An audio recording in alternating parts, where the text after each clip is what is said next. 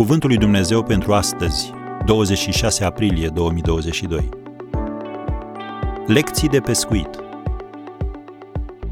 Îl apucase spaima pe el și pe toți cei ce erau cu el, din pricina pescuirii pe care o făcuseră.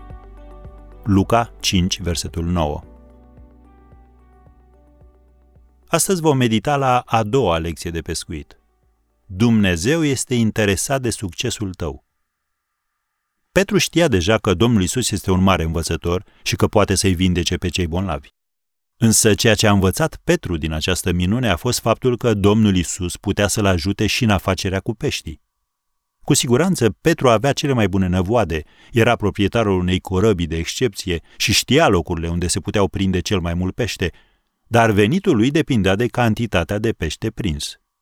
Și după ce a pescuit toată noaptea și nu a prins nimic, Petru a luat cea mai bună decizie a vieții sale.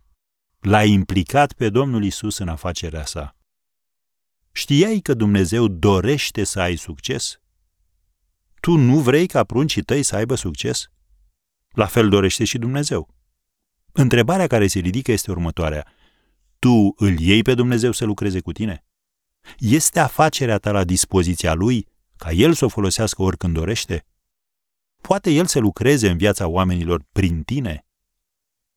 Prea des încercăm să separăm secularul de spiritual. Ne-am despărțit frumușel viața de creștin de carieră. Însă lucrul acesta îl împiedică pe Dumnezeu să-ți binecuvânteze afacerea sau locul de muncă. Când înțelegi lucrul acesta, dacă ești înțelept, vei începe să acționezi conform principiilor Sfintei Scripturi. Iată unul dintre principiile lui Dumnezeu pentru afacerea sau pentru cariera ta. Îl citesc din Iosua, capitolul 1, versetul 8.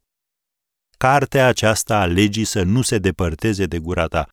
Cugeta asupra ei zi și noapte, căutând să faci tot ce este scris în ea, căci atunci vei izbândi în toate lucrările tale. Am încheiat citatul. Dumnezeu care este stăpânul Universului spune în Isaia 48, versetul 17, Eu, Domnul Dumnezeul tău, te învăț ce este de folos și te călăuzesc pe calea pe care trebuie să mergi. Am încheiat citatul. Așadar, invocă astăzi această promisiune.